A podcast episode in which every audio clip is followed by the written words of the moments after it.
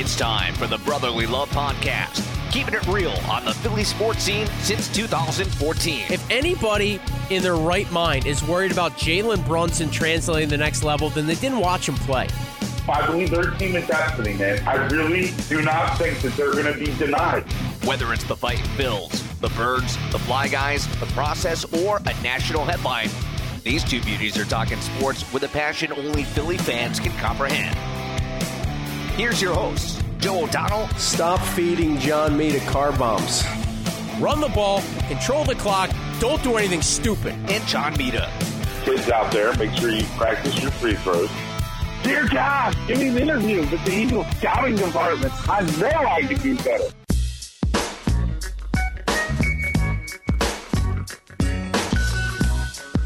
What's up, SoundCloud? What's up, iTunes? It is the Brotherly Love Podcast. Little bit of finality to this one, unfortunately. Joe O'Donnell, John Mita with you, and the football season is over. If you are a Philadelphia Eagles fan, we'll spend a lot of time digesting that. I may rant on Carter Hart at some point. It's all positive, folks. It's all positive. So if we get a little hockey talk, don't be surprised. But it is the Brotherly Love Podcast. Follow us on Twitter at Love Podcast. We appreciate all the love and support. I am here. John Mita is there, and he's not in Florida anymore. He's back in the city of brotherly love, or at least the surrounding suburbs. Johnny Mita, always a pleasure. How are you?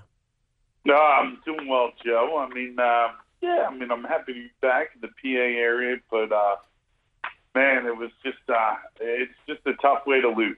I mean, it's just, I, and sometimes I ask people, I'm like, would you rather lose like in the last couple minutes, or would you rather just got blown out by 30 points just to know that you never had a chance? I don't know. I don't know what stings worse. Yeah. Well, let me ask you this, and we'll get off topic right off the hop. Why not? Opening segment here. Let's just get right to it and totally blow up what we're going to talk about or, or the order we're going to talk about things. Um, but I want to ask you this, and, and this is one of the things I wanted to get into at some point. And I'm not trying to be negative Nancy here because I'm very proud of what the Philadelphia Eagles accomplished as a Philadelphia Eagles fan. To not win it all, this is about as satisfying as I feel like you could possibly be. And I think a lot of people in the Delaware Valley and beyond feel like that for a number of reasons that I don't need to get into because if you're an Eagles fan, you probably get it, right? I mean, it's just a, it was almost a positive ending despite the disappointment. But let me ask you this, John Mita. Knowing what we know now, knowing that they didn't get it done, right? They did not repeat as Super Bowl champions, which is the goal for every team uh, to go out and win it all. Would you have preferred seven and nine, six and ten? Foles doesn't save the day. They get a top 14 or 12 draft pick, or doing what they did, which was make the city proud, but not get it done. And now you're looking at, you know, 23, 24, somewhere in that range, probably. I think it's always good to make the playoffs, no matter how your year has gone. I just think it was very important. I think it's also important for the guys that weren't on the team for that Super Bowl run. In the NFL, there's an extreme amount of turnover every year, right? There's new faces, new draft picks. Some people leave. You have, you sign new free agents. So I think for the young guys, it's valuable experience. They experienced the win when the Eagles were able to take out the Chicago Bears. So for me, I, I think obviously, you know, the higher the draft pick, you're always going to probably get a better player. I get that, but from this standpoint, just to give those young guys some experience, I think it was. Uh, I think it'll be beneficial for the team moving forward. Let me take it one step further. And this is going to pro- probably get into our Carson Wentz, Nick Foles discussion, which the entire city and, and most of the National Football League's been having for a while now.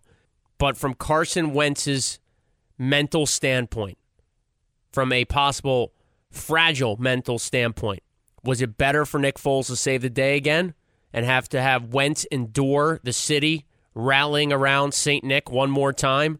Because I kind of get the sense that if there's one thing, again, where I'm putting the cart before the horse here, but if there's one thing I'm concerned about moving forward with Carson Wentz, and to me, he's the franchise quarterback, it's not even close.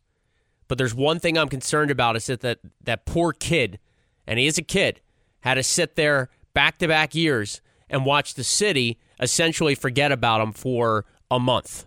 And I don't know that that sat well with him. I know that last year we thought, man, they're so close. They're such great friends. This is awesome. Wentz is just going to want it so bad now. it's back to back years that Wentz watched Foles lead this team into the postseason, have success, and come within 20 some yards and possibly a drop pass of going back to the NFC title game. And I worry about the mindset of Carson Wentz because if he struggles at all now to start next year at any point, you know what the entire city's going to do. They should have kept Foles. Absolutely. Uh, that would be the mindset of a lot of people. And here's what I think. There's no question about it. If you listen to Carson Wentz in some press conferences that like that he's had, kind of like the exit inter press Yeah. conferences, he said two things that I think were one is was the pressure there for him to be successful again? Yes. With everything that Foles did, he he pretty much blindly admitted to that. Right. He, he embraced it a bit. he embraced it a bit and said, "Yeah, of course there's pressure." And then the other thing is this: he also admitted that you could tell almost in his words that he came back to, and he just said his priority during the off season is that he just wants to get himself healthy and, and make sure that he can play carefree and cut it loose. So to me, that tells me that he wasn't really confident in his leg over the course of the season. And of course, he looked like Superman the year before, before the ACL LCL tear. We thought, ah, he'll just bounce back. He'll come in four weeks this season. But again, it's just one of those injuries. Quarterbacks that have suffered that injury, I think I mentioned a couple podcasts ago Yeah.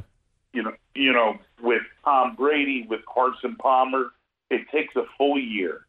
So he'll have all this off season to get his body right and just get back to the player that he used to be. But there's no question about it. He was listen when he was interviewed on the field by Phil Simms' son, Chris Simms.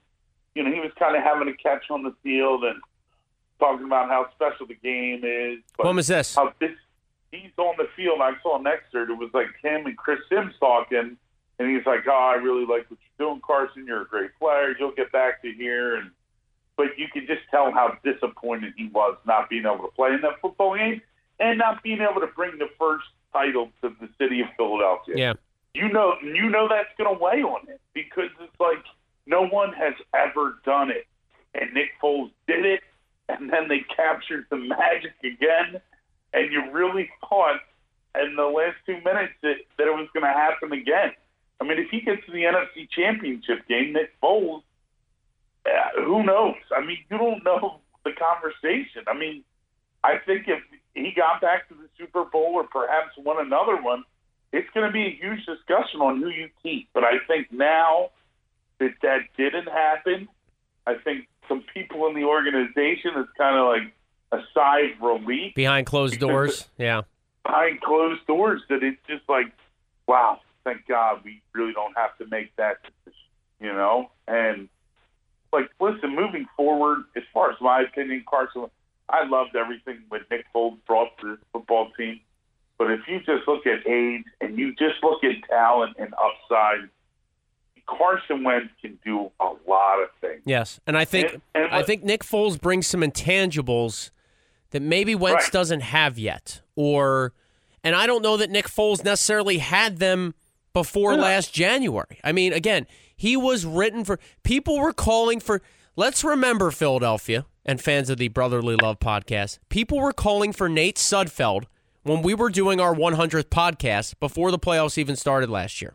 Remember how bad Foles looked against the Raiders? That's so true. There were a couple people out there. You, I mean, you hit on it. It's like, ah, what's Foles gonna do? And then everybody's like, damn, he's, he's And the then he played against the Cowboys for those couple series, didn't do squat. People were all nervous. They had the bye. He didn't Yeah. look great against the Falcons for some of those games. It wasn't until the NFC Championship game, which by the way they were losing 7 nothing till the pick 6, that the offense with those big plays and then from there he was literally unworldly. He outdueled Tom Brady like Tom Brady was his you know what. So anyway, I, again, it's all great food for thought. I think you and I are both on the same page. We said a couple podcasts ago, Carson Wentz is the future. There should be no question about that. We absolutely love Nick Foles. I was just thinking the other day, I probably need to get myself a Nick Foles jersey once they go on sale at Modell's and he signs with like the Jaguars or the Dolphins or somebody. But uh, it's just, it was a great ride. I, and look, if they can bring him back, if they can make it work, and, and bring him back as a backup. Eliot Shorr-Parks did a number uh, piece on the potential ramifications, how they could pay Wentz the 4.1 million the final year of his rookie deal. They could pay Foles 20 million. They still wouldn't be spending as much money as some teams in the league at the quarterback position. They could make it work. And then I saw an agent uh, wrote a, an article, an NFL agent about some of the deep dive on some of those contracts and the numbers. And his prediction was they just have to move on from Nick Foles. I think most people feel they will move on from Nick Foles. I love how the rest of the NFL just doesn't get it.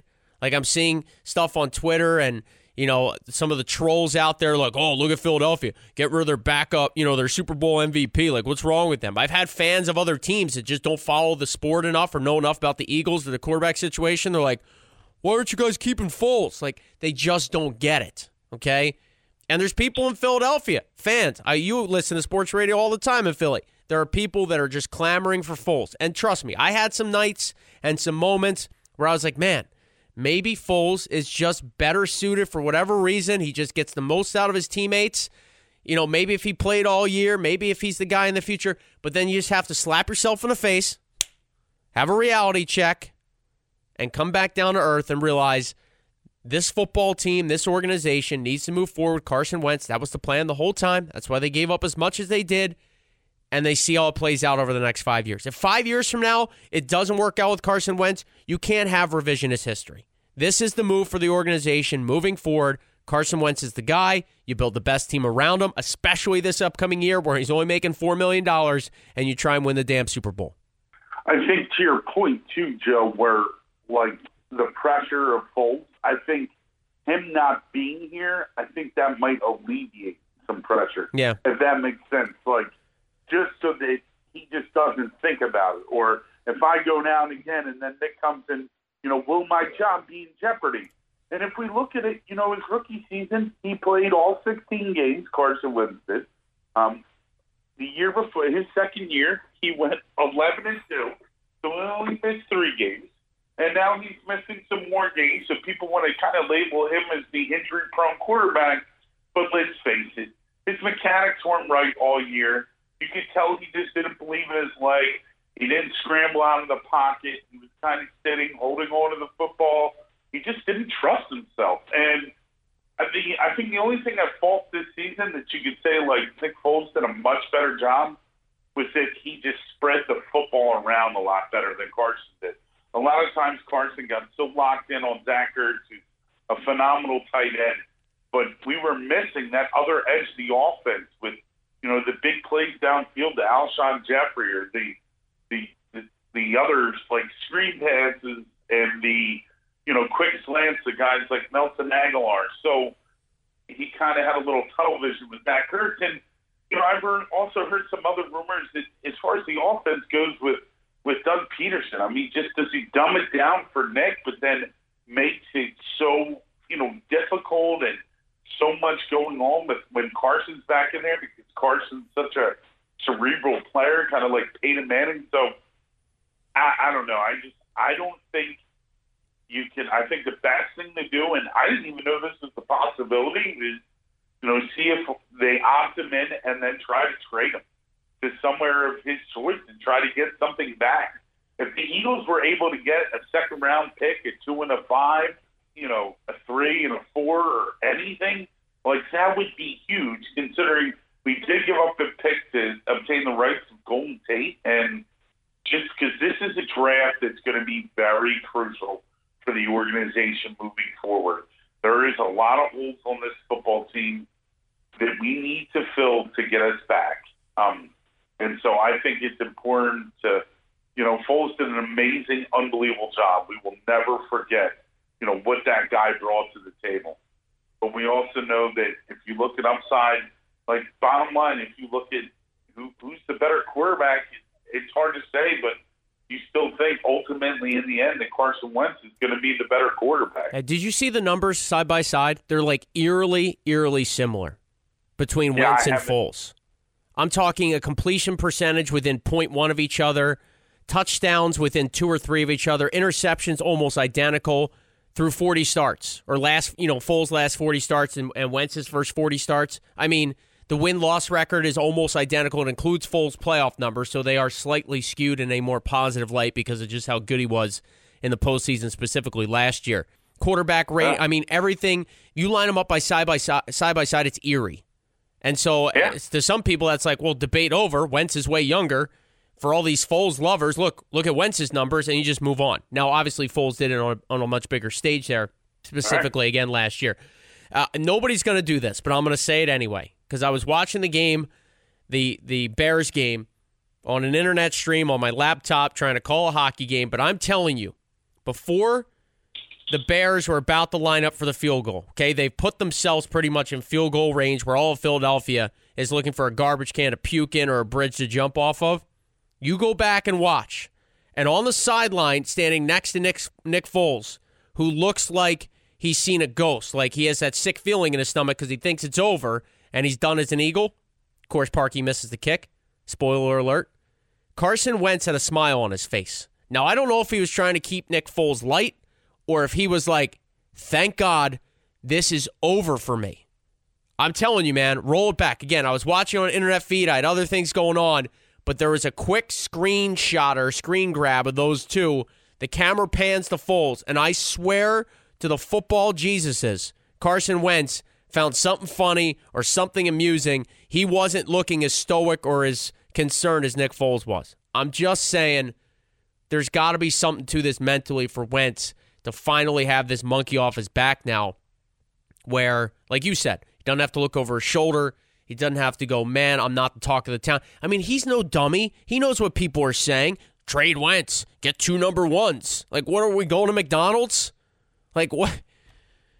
I just don't get Yeah. it. I don't get it. You're not, you're never going to get, you're not going to get a franchise quarterback for two number ones. And again, there were moments where I was like, you know what?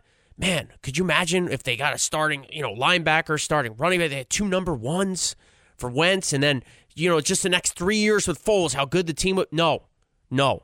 Let's come back to reality, Philadelphia. The future is Carson Wentz. That's how it should be.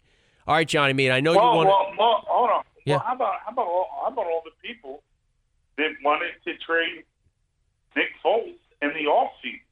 Yeah. you know, and they were all up in arms, like, "Oh my God, you know, he was so hot at the end of the year. His value was so high. Yeah. and Buy low, one- sell high. the- Yeah. Yeah. Right, and, and the one rumor we heard was the highest offer they got was from the Cleveland Browns, willing to offer their second round pick, which is like almost their first rounder because it was like number thirty six, and they ended up taking like Nick Chubb from Georgia, the running back. But thank God, if there's anything that we've learned the last couple of years, is you need two really proficient quarterbacks. Yep. I mean, and that's what you need. Yeah. So- when, Mark Sanchez is your backup or the guy you're signing off the street, you're screwed. Season over. Yeah, and you're bringing a guy like Josh Johnson Right. to start over. Right. Even crazier. Right. All right, go ahead, buddy. Um, you wanted to talk about the game, obviously. Lost to the Saints. Eagles season comes to an end. Down in the Superdome. 20 to 14 is the final. There's Yeah. a million places to go with this. We will talk about essentially at the end of the day why they lost. Um, but just thoughts on the game. And I'm I'm gonna take a different approach, is my guess, and what you're gonna take. I'm gonna I'm gonna take you through the emotional approach, okay? Because Uh-huh. going into the game, I was fired up and I was confident. I, I don't know why. I just thought, you know, if there's ever a chance for this team to win in those circumstances, it was it was this Sunday. First play interception, 14 nothing lead, moving the ball with ease, running it down the Saints' throat. Sean Payton looked lost, okay, on the sidelines. Crowd was out of it. Like again, fired up and confident. Then the Saints were rallying. I lo- I went into a little bit of a shell. Okay, I was pretty calm, but I was not confident. I was talking myself into things like, "Wow, they're they're leading at halftime." Like, if you told me they'd be leading at halftime, I'd take it, right? but I, I was just worried that okay, here comes New Orleans, right? Then when the Saints look like they're about to go up nine points late in the game, I had written off the season, the team, forget it's over. They blew it. Then when that when Wil Lutz misses the kick, like the rest of the city and the football world were like, "Here we go, NFC Championship game, here we come." And then the final dagger goes through Alshon's hands. You're what 27 yards from possibly advancing, and I don't know that I was disappointed, John Mita. I was just, I, I wasn't. Let me say this: I wasn't angry. I was more disappointed. I was more shocked. I was more stunned. I was more rattled So that's how I approached the game from an emotional sort of level. Because to me, like even the next day, like I was just like depressed. I, I'm still sort of trying to shake shake it off. Sunday is going to come around. There's going to be football to be playing. The Eagles won't be playing, and I'm not angry. I'd probably be more angry if the Cowboys were still alive. But I'm just like, I'm still just very drained from the fact the way it ended. Like you said, would you rather get blown out or essentially have your heart ripped out? I felt like that was one of those heart ripped out types of losses. Yeah, like uh, from an emotional standpoint, it was it was up and down. I mean, they get off. You know, we said it before. If they could get off to a hot start, Yep. show that they can keep themselves in it. The defense will know that the offense has got their back in this particular game, whereas the offense just never showed up when they got drubbed 48 to 7. But it was just one of those things, and you're thinking, oh, they go up 7 nothing, boom, 14 nothing. They look like they're on fire. Defense is just playing their tails, but you're like, this is unbelievable. Then the, the missed opportunities, the the you know the Saints converting on that punt on that punt conversion, you know, the punt fake, and then Brandon Graham, if he just scoops up, if he just falls on the fumble as opposed to trying to scoop it up. When linemen try to scoop up fumbles, sometimes there's just nothing good that comes from it, you know. And it, it, you can almost hear the words of Chris Thurman, fumbling, bumbling, stumbling. I Yeah. mean, that's what it looked like. You know, it was in this person's hand, and then somebody finally fell on it, but it was just it, it was like a tale of two tapes, right? Eagles come out like gangbusters first quarter. Second and third quarter, you're like, up here come the Saints. You're getting lulled to sleep. Up, Saints are going to put this away. They're going to run it down our throat. And you figure, you know, I'm in the bar and I'm saying, my God, all we need. I said the only way we're going to give ourselves a chance is if we get a sack on this play. Saints run the football, kind of like a sack. Michael Bennett blows the play up in the backfield because you knew distances. You're like, this will be like over a 50 yard. Right. You're in it. You're in it though, but you know, I think anything under like 45 yards is usually pretty automatic. But if you're in that 50 range, I don't know what the conversion rate across the NFL is, but you just felt like, and then you're like, oh my God, we're going to come back and win this game, and things are moving right, and and it's just, it was just such a up and down roller coaster, and like you said, the ball goes off the hands, and it couldn't have been one of those balls that went off someone's hands and then just nobody in the vicinity. It was like the perfect tip drill to a guy standing right behind him. And unfortunately, you know, Marshon, what is it, Marshon Lattimore? I mean, he's a, he's a great cornerback. So, I mean, I'm going to talk about, you know, some of the things that, that just drove me nuts. And I, Here we go. Here we go. The blitz or not the blitz. Might as well lead with it. I know you're getting there. I, I mean, I mean, here's the deal. The thing that drove me nuts about this football game, well, well, uh, some of the things when Brandon Brooks, when he pops his Achilles, you see Jason Peters crying. That that was a huge momentum swing. That guy's one of the best guards in football, if not maybe the best guard in football. And the Eagles couldn't establish the run game from that point forward. Not like it was going extremely well, but No, but I mean, they- look at the numbers. I saw some numbers with him in the, with him in the game. They're averaging like I don't know six, seven yards a carry. When he went out of the game, they didn't do squat. Exactly. And so that really hurt. Um, but, you know, defensively, you know, what I didn't understand is Drew Brees is going to one person, and Michael Thomas is kicking the Eagles' doors down. And if you looked at how the Cowboys were able to frustrate Michael Thomas, and I know it's all about speed, but like they got physical at the line of scrimmage, and we were playing this deep zone. When you're playing eight, nine yards off the football, you're not making the receiver have to adjust his timing at all. Any good receiver will make you just pay, and that's what he did. The one thing that I couldn't understand is once they went after, once Rasul, Rasul Douglas went out with the injury, and they brought in this guy that no one's ever heard of, Sadie Hawkins from the school dance, to play cornerback. you know, and what I didn't understand is uh. from that point moving forward, it was a third down and 12. Like, why did not Jim Schwartz adjust and double cover Michael Thomas and make Ginn and make that other receiver, and you know, Ben Watson or somebody else beat them? I mean, the guy had what, 13 receptions, 171 yards. Like that should not. And, and how many of them And- were in the second half, or the or as, Right, you know and- after the game was fourteen nothing? It's not like he started out on fire. Right. And, I, and listen, I get it. You don't want to blitz Drew Brees. He's such a good quarterback. If you blitz him, but you know what? If you blitz him and make it, maybe he will make a bad decision. Maybe he will just seem a little rush, and maybe the ball comes out a little high, or maybe the ball gets tipped. I mean, that's the other thing. Nobody on the defensive line tipped the balls in the air. Like they never got their hands up when they couldn't get home to the quarterback. But you know, Jim Schwartz, I'm just eh, to be honest, I know I sound like a broken record. People are going to hear it over again, but I, I would like to move on from. I know they won a Super Bowl with him as being the defensive coordinator, but I, I just don't like his style. I You mean, and your boy Seth Joyner, man. Seth Joyner's been uh-huh. ripping him, and he's been taking heat for it from a lot of the masses. Oh, listen, I, I I've been going back and forth on Twitter with Geoff Mosher, and he was like, "Well, you know, I don't know why people that the one time they did blitz Brees, you know, he ended up getting this type of game." It's like I get it, but like if your defensive line is not crushing the quarterback and putting on extreme amount of heat, you just want him to make a bad decision. Look at the one game that I will look at throughout the Eagles season was when the Eagles played the Rams, okay, in LA. And Jim Schwartz, I don't know where he got this game plan from, but he blitzed a lot. And when he did, one of two things happened. Either Jared Goff threw an incomplete pass or the ball was turned over. And you go back and you look at that game plan, and I know there's a difference between Jared Goff and Drew Brees.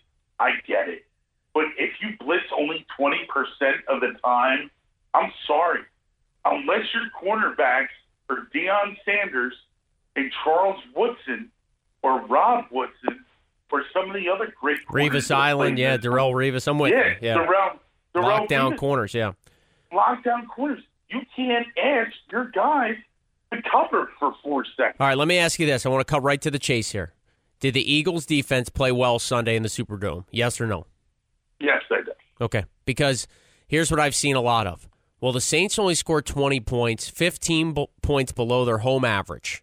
So the Eagles defense was great. You take that every day, 20 points. If I asked you, would you take it? Yeah, I get it. But here's what bothered me, and some of it's what you're talking about the lack of pressure. And so instead of giving up a big play and maybe shifting the momentum instantly in that football game in the Saints' favor, what happened instead was probably, in my opinion, the worst thing that could have happened for the Eagles. And that was death by a thousand paper cuts.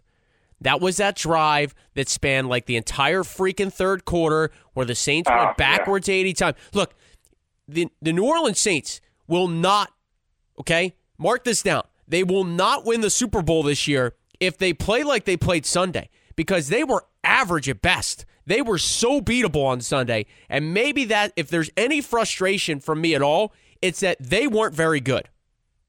Penalties. Brees threw a pick on the first play. Eagles had a 14 0 lead. For the most part, the Saints never got their run game going. Like, they were there for the taking. And the defense couldn't get off the field. And I know Foles wasn't perfect. And I know the offense didn't do squat as the game moved along. But here's what kills me. Okay, we, we talked about this, you and I. How do you beat the Saints? You keep Drew Brees on the sideline. What happened to the Eagles in the second half?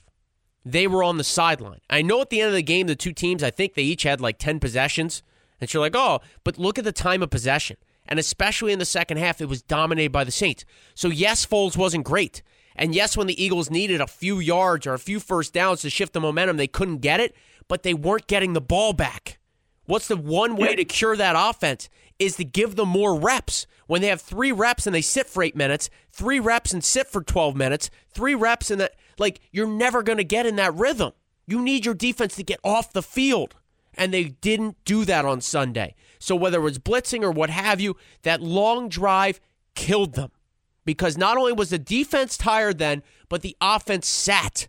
And Foles, who wasn't perfect by any stretch, sat. And when you're sitting, look at how the Giants beat the Patriots in the Super Bowl that one year. The first few, you know, Brady was on the sideline for like 45 minutes between the pregame show and everything else and the Giants' long drive. He didn't see the football, and he came out and was not the same. And I will always remember that moment because I was so damn stunned the Giants beat the Patriots in the Super Bowl. But when your quarterback and your team has no rhythm, how do you expect them to get it going? You need somebody to make a play. It didn't happen. You need somebody on Sunday, on, on the defense Sunday, to make a play, to get off the field, to come up with the pick, to force the fumble again. And they just didn't get it. So to blitz or not the blitz, I hear you. I would have rather seen them blitz and give up an 80 yard touchdown. Okay, you're down 17 14. That would have been way better than taking 12 minutes to just go down 17 14 when the end of the day is threw it against Hawkins anyway. I mean, both touchdowns came against Hawkins, right? Yeah, I mean he And was. that was so frustrating because I never even heard of the guy. Like, and here's the other thing that rattled the hell out of me: the Saints to get their first touchdown needed a fake punt and a fourth and goal conversion. Like they literally ex- like exhorted everything inside of their football team onto that field just to get one touchdown to get them going. I mean, the Eagles had that game, and I hate the Saints. Like, put them at the top of my list now with the Cowboys, the Giants, the Redskins, the Vikings are up there. Screw them. The Patriots. The, I hate the Saints now because they talked all that trash last year when they didn't get the playoffs. And by the way, the Eagles won the Super Bowl. Then they talked all that trash after they whooped our ass in the Superdome earlier this year. And then what were they doing post game?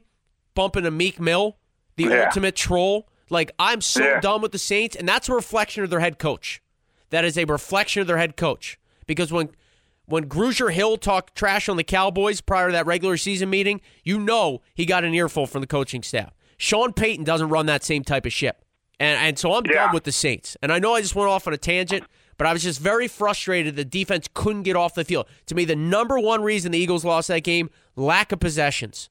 Lack of possessions in the second half because it never gave a chance for Foles to get in that rhythm again to put some more points on the board. And I know 99 yards the rest of the game stinks. But if you only have three or four chances, what are you supposed to do when you're when you're just not in that mojo and you don't have that confidence? Oh, absolutely. And I, I couldn't agree with you more. Like, it just was so frustrating because it's not like the Saints were getting a lot of these a lot of these first downs like on on first and second No, it was down. third and 12, third and 16, was third and 20. Third and, it was these long third down, third and longs where automatically teams should be getting off the football field. which killed the Eagles Joe, all year, by the way. and I was just going to say that it happened to be an ongoing theme of the season. It was we didn't get enough turnovers throughout the course of the year, Yep. and we couldn't get it off the field when we needed to. And it kind of it kind of runs through right in the playoffs. Like I was amazed, like when the Eagles beat the Bears. Like people have to keep in mind, like you know, we turned the ball over. We lost the turnover battle and still find a way to win. And you know, the the, the two turnovers, it was you know, two turnovers in this, that that Zach Ertz, that interception that Nick Foles threw, like that ball was so underthrown. Yeah, it started the it If- started the shift in momentum. Right. And if he if that ball is thrown on the money and out there, there's no way that Lattimore makes that pick. And he he seemed Foles seemed a little jittery as the game moved on. Did you get that sense, like getting rid of the ball a little did. bit quicker? He was taking hits for so many weeks for whatever Yeah. reason that Oh. they were out of sync there down the stretch. Like some jump balls, some contested balls. Tate didn't come down with it. Jeffery didn't come down with one. Ertz dove for one that was a little off. Like nobody was making a play to help him out. And maybe you know maybe just dumping Yeah. the ball to Darren Sproles one or two Yeah. more times. You know he was I not involved. why. Goedert didn't get even targeted. No, I know. I there was just, and that was the other thing, too, Joe. If I look at, you know, when we break down this football game, is just there- wasn't much creativity from the play calling. And you, you know what I mean? Yeah. There wasn't. There was no razzle dazzle trick plays that Doug was accustomed to. Some different shifting, putting guys in different positions. Like Well, we saw it early. I- uh, when- The end, the end around we to. Alshon. You know, they early when they had that momentum, or yeah, to Agholor, excuse Yeah. me, they had that momentum going. They were rolling, Yeah. and then it was like everybody went stale once once they spent so much time on the field defensively. and I, and I, I I really want to get a clarification.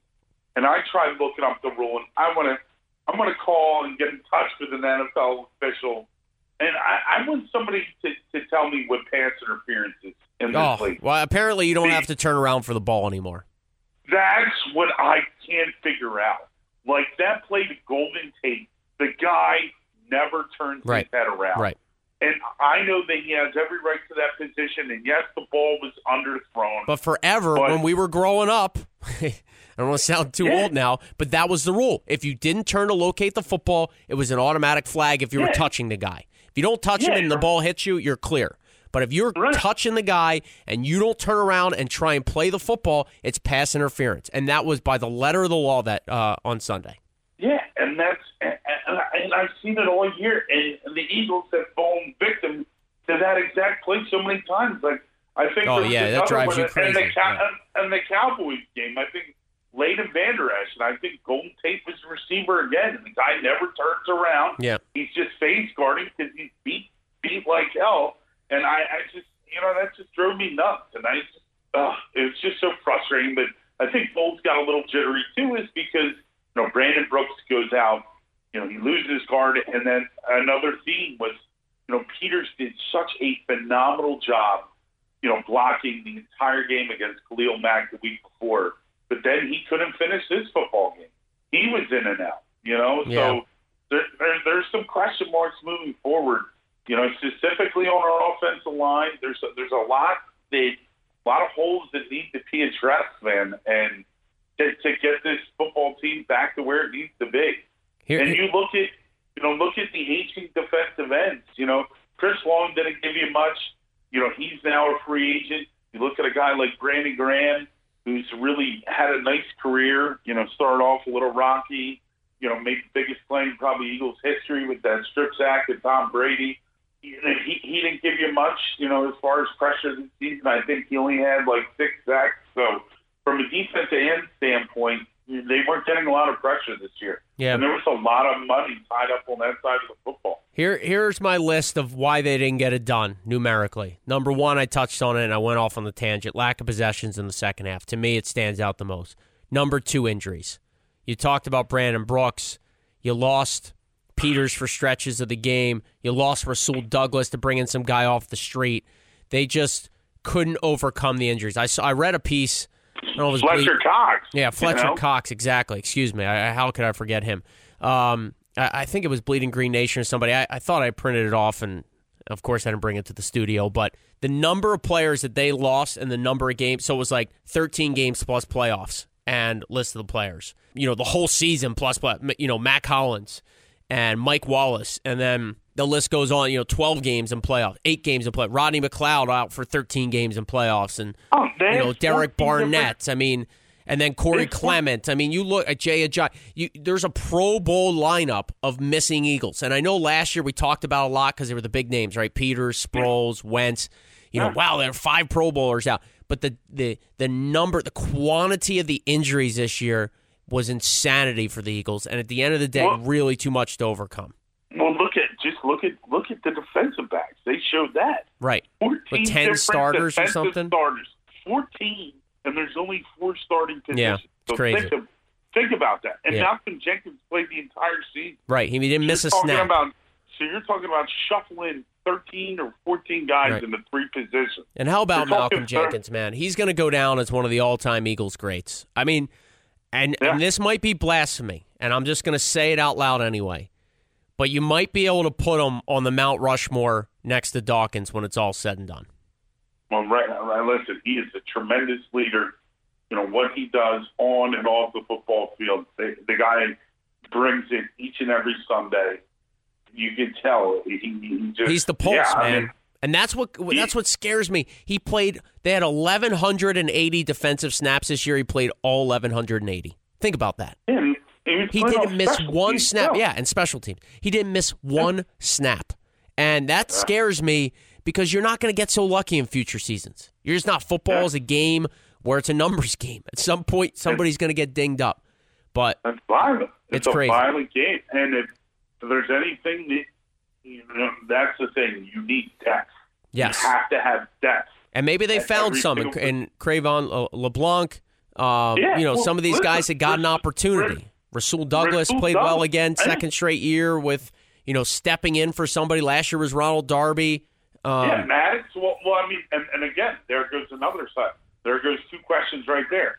You know, you're talking about Ronald Darby, free agent. Okay. See you He's later. gonna command the corner. Yeah, the corner class is not that great. And then you got a guy like Jalen Mills, who's coming back from the most mysterious injury that was never reported. We still don't know what type of injury this guy has. We know it's a, a lower body or a foot or a leg. I don't know what went on with his injury.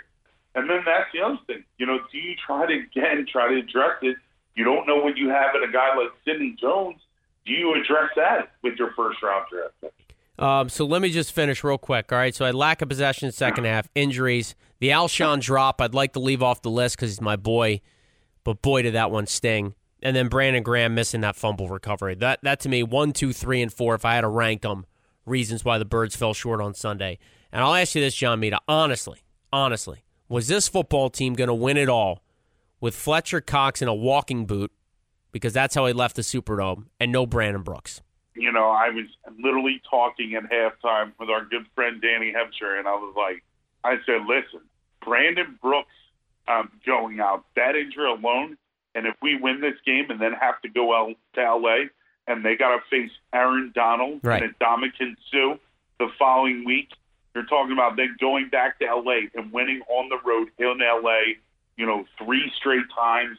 I, I, I thought, and and with Fletcher Cox being out, given everything that he had, whatever he was dealing with, I hear you. I, I don't even know if they would have. I mean, you can't count this team out. I mean, that's something that you just, especially this year in general, that was the theme. But I got to be honest with you, the injuries were just insurmountable. Yep. I mean, it- five it- five road games the last six weeks. I mean, it's just tough, man. It's tough, and the, I'll give the fans in New Orleans credit. Their their crowd accounted for several delay of games, false starts, Yeah. and a timeout by Poopy Pederson early in the second half, which was so unnecessary. Joe, Joe, we, I mean, we were there together. That's a Yeah, I don't remember place. much of that game. Everyone gets a little banged up in the Big Easy. It was, but it was over early. Remember? Oh, uh, real early. Yeah. Real early. And the place was deafening. But I, I'm with you. That is a tough place to play. All right, listen. Give me, give me, give, give us your needs. Sure. All right, we want to get to the needs here. Yeah, um, yeah, yeah. Off-season needs. Rank them one, two, three, whatever you got. You got to get a bell cow. You need a running back that can play every single down. I love the fact I would love to bring Darren Sproles back. You got Corey Clement, nice piece. Josh Adams, a battering ram. But I want to see them go get a, an all every down back. A guy that can tote the ball 15 to 20 times a game if necessary, can catch the ball out of the backfield. And as far as the passing game goes, you know, basically able to pick up a blitz. Like Wendell Smallwood, he was terrible in pass protection for the most of his career. He picked up an unbelievable blitz in the game against the Saints Yep. and then they threw a great slant to Alshon Jeffery. But they need him, in my opinion, I think running back. You got Ajayi. You can maybe sign him on a one-year deal flyer because he's coming off ACL surgery. He's got the banged up, but in my opinion, it's just another weapon to give your quarterback to alleviate the pressure. If they found a guy like Le'Veon Bell or Saquon Barkley, and I know, I, I get it, people. These guys are a dime a dozen. Some of the best running backs in the league. But at this draft, I'm telling you, Joe, this is the best draft for running backs I've seen in quite a while. So the Eagles have a first round pick and they have two number twos.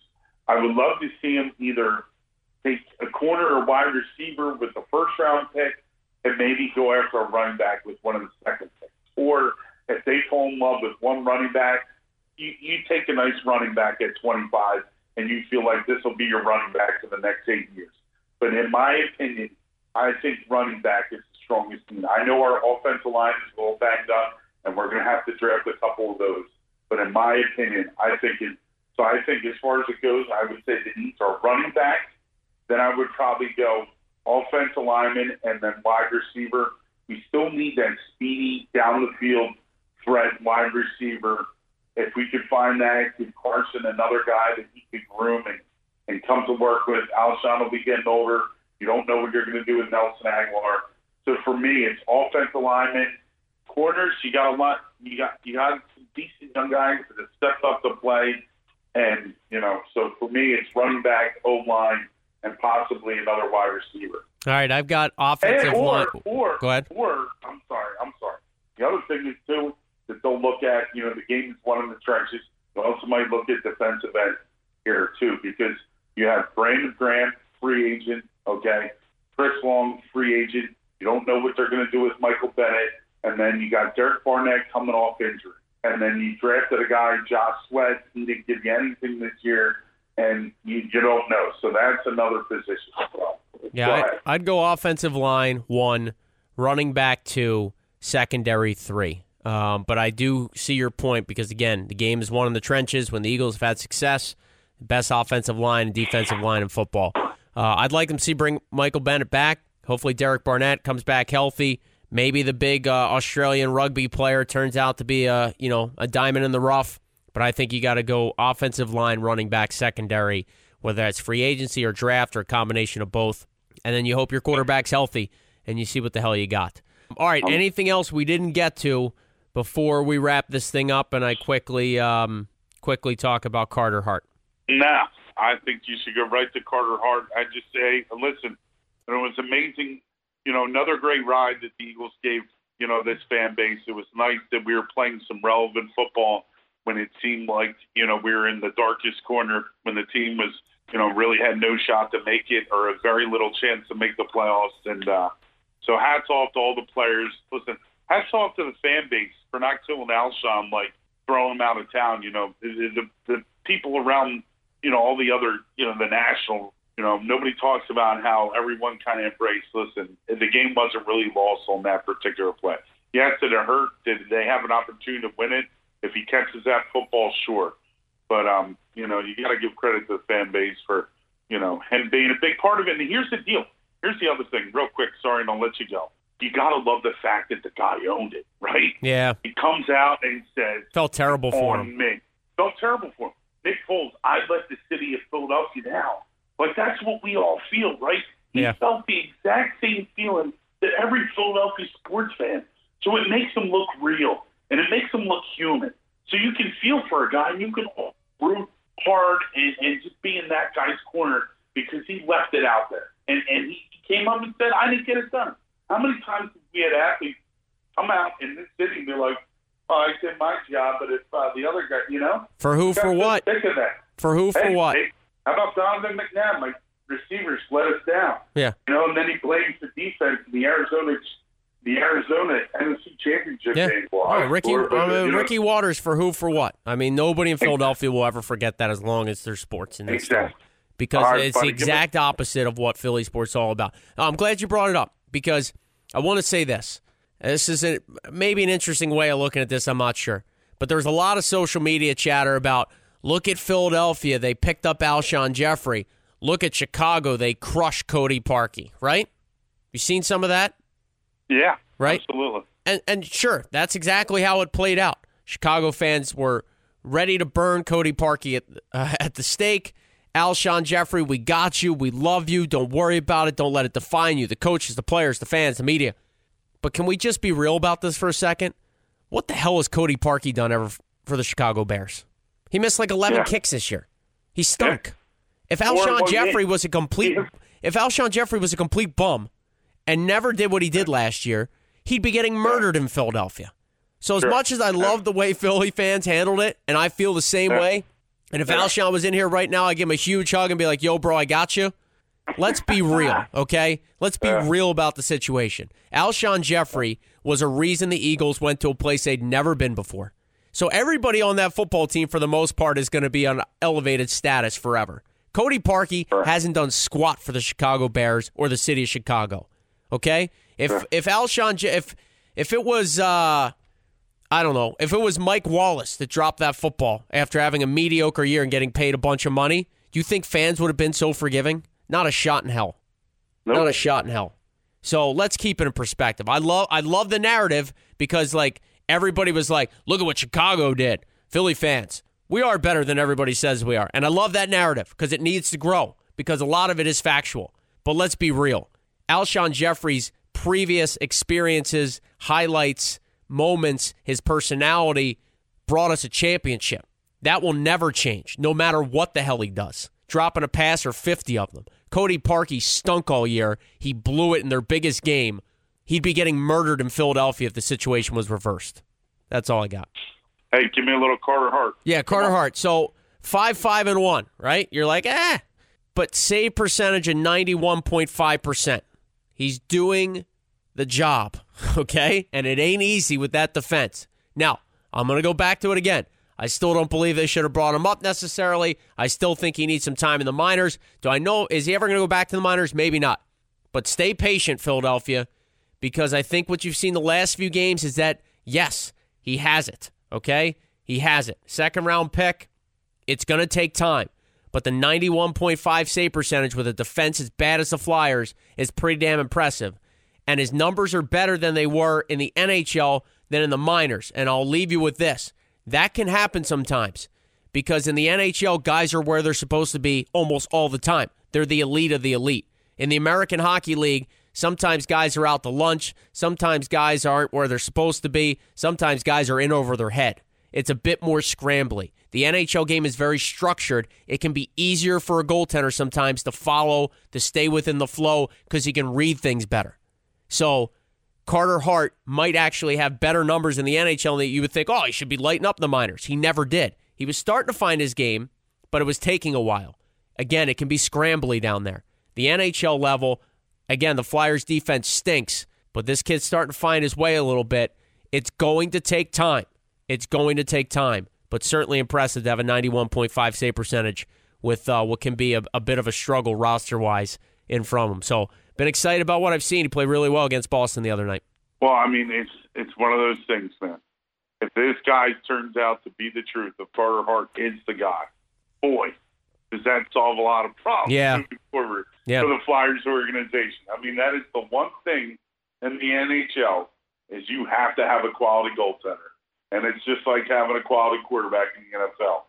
If you don't have a quality quarterback in the NFL, you got no damn shot in hell to win. Yeah, and I mean, look, he just, can he can bring a belief system, right? There's a yeah, belief when yeah. your goalie, you know, you don't have yeah. to worry every night, and that yeah, is, he, um, he, he, he could steal a game for you. Yeah, that's what they've never had. And the, and and the, listen, I'm just you know, hopefully the kid just stays grounded, and we can find some new defenses for him moving forward, no matter how long that takes. By the way, Carey Price spent some time in the minors too. He's a pretty darn good goaltender. I know he hasn't ever really, you know, he hasn't won a Stanley Cup in Montreal, but he spent a couple of games his rookie year in the minors, and then uh, his first full pro season, spent ten games in the American Hockey League. So again, it's it's a good thing for goalies to go down there and get some time. All right, that's that's how this thing works. So good for Carter Hart to be getting going. Flyers won three of four.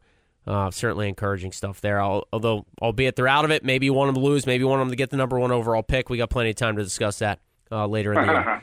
All right, Johnny Mita. Unfortunately, the bird season is over. I feel like we should play a little Fly Eagles Fly, but I don't have it queued up because I'm I'm I'm useless right now. But uh, tough one to go down to the Saints the way they did. But the heart of Philadelphia really, I guess the the underlying theme of this team when it was all said and done.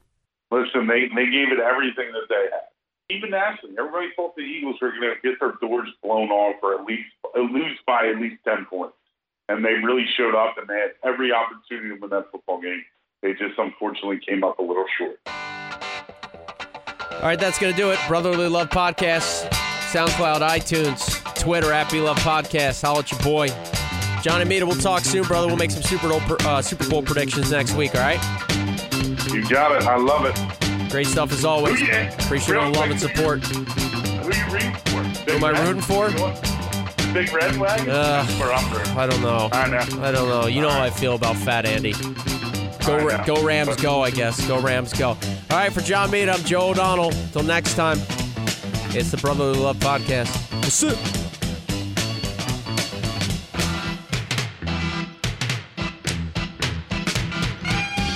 For listening to the Brotherly Love Podcast on SoundCloud.com.